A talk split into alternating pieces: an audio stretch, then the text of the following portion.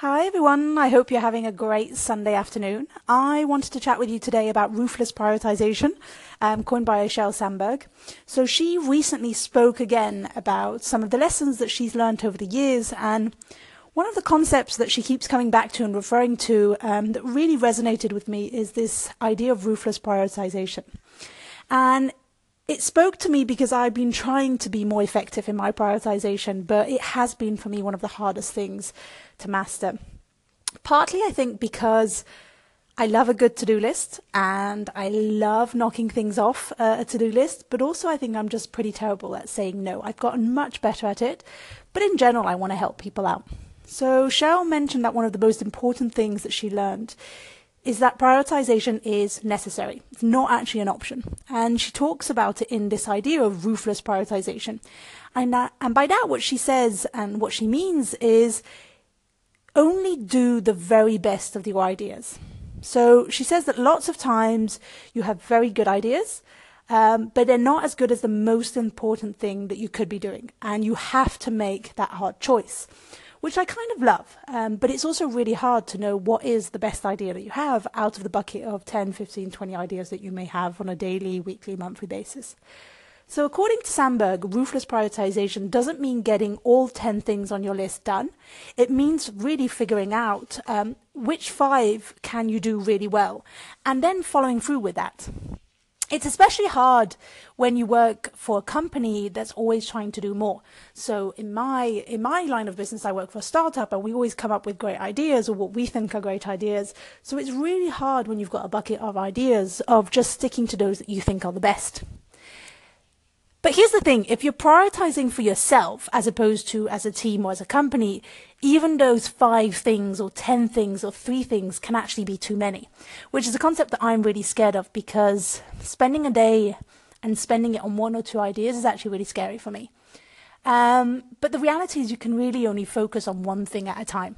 And if, especially if you want to reach this maximum quality um, of the time and effort that you're putting into that idea.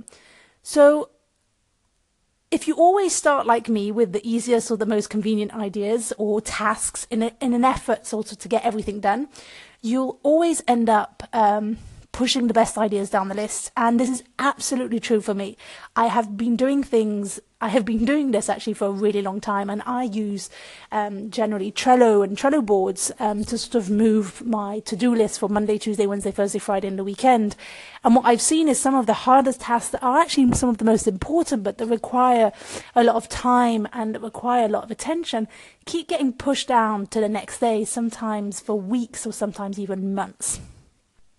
So the reality is, if you're not prioritizing, you're probably not going to give the one or two great ideas the time and energy that they deserve.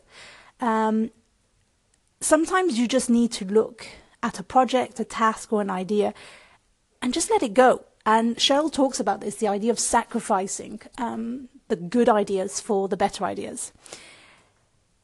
And it's the great ideas that will ultimately make the biggest difference for you, for your team, for your company. And the great ideas will lead you to become the best version of yourself. So the, the concept here and the thing that I find the hardest thing is sort of quit wasting your time on the mediocre tasks or the mediocre ideas or even just the good ones and really try and engage in that ruthless prioritization and just focus on those great ideas, the stuff that's really going to move the needle and the stuff that's really going to make a difference. So as I mentioned before, my hardest thing is I love a good to do list, probably because I've got a memory like a goldfish and I need to put all of the things that I need to get done. Um, but I sort of become sort of addicted to knocking things off a to do list. And if I can get for an hour, an hour and do four or five tasks, I'm probably going to start with those because it feels good to start the day by knocking these things off a to-do list. Um, and I actually work for a startup, and in Europe, we're, we're very much a startup within a startup. So I'm always going to have, I think, a list of things that I need to do. Um, but I really do need to shift to this ruthless prioritization. And what I'm going to try and think of doing is finding one or two big projects or ideas that I need to work on on that day. And sometimes it will take me a week, but I need to work on it every day, really to move that needle and to make that difference.